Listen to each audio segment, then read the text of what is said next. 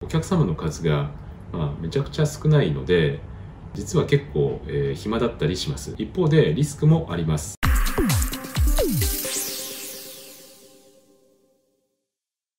皆さんこんにちは。株式会社ウェルスパートナー資産デザインソリューションズ代表の瀬古口です。この動画チャンネルでは資産用に関する様々な情報を発信しております。今回の動画のテーマはプライベートバンカーのお仕事を説明します。というテーマでお話をしていきたいと思います。よく、えー、プライベートバンカーってどんな仕事なんですかというふうに聞かれることがあるので、まあ、お答えしたいんですけども、まあ、どちらかというと富裕層の方というよりは、まあ、今金融機関で働いていて、まあ、プライベートバンカーっていう仕事に興味があったり将来やりたいとかそういう方向けの動画になると思います。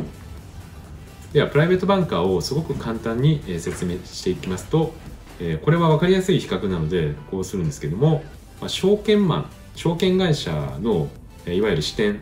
リテールで働いてる方は全てこうではないんですけども多くの方はこうだと思います。お客さんが1000人いて1000万円ずつ預かって100億円にすると。でプライベートバンカーの人は1人のお客さんから100億預かって100億にすると。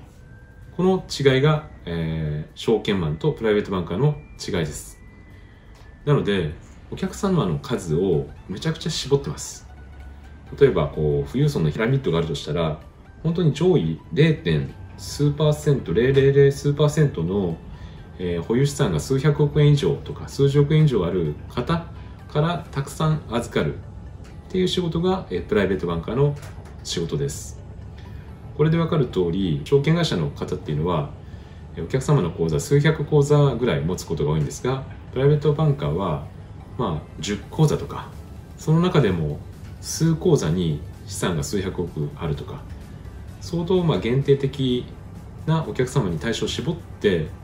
でお金を預かって運用するということがプライベートバンカーの特徴です、まあ、これを見ていただいたら分かる通りお客様の数がまあめちゃくちゃ少ないので実は結構、えー、暇だったりします。大変な面もあるんですけど何が大変かっていうとこの100億のお客さんを作るまでが結構大変です。そういうお客さんはまあレベルが高いしライバルも多いので説得してお金を預けてもらうっていうのは大変なことなんですけどただ一方で100億1回預けてくれたらそこから出すことっていうのは、えー、少ないので1回数百億預かってしまうと、えー、結構安泰な商売というふうに言えることができると思います。一方でリスクもあります。1000人のお客さんがいて1000万ずつ預かってたら1人のお客さんが亡くなっても1000万を失うだけなんですけど1人で100億預かってるとその方がもし万が一、えー、高齢で亡くなったとすると相続人の方がその財産どうするかわからないので、えー、失うリスクがあると。そういった集中リスクっていうのはプライベートバンカーは高いのかと思います。あとは、まあ、具体的にどういうことをやってるかっていうと主にですけどこれだけじゃないんですけどね。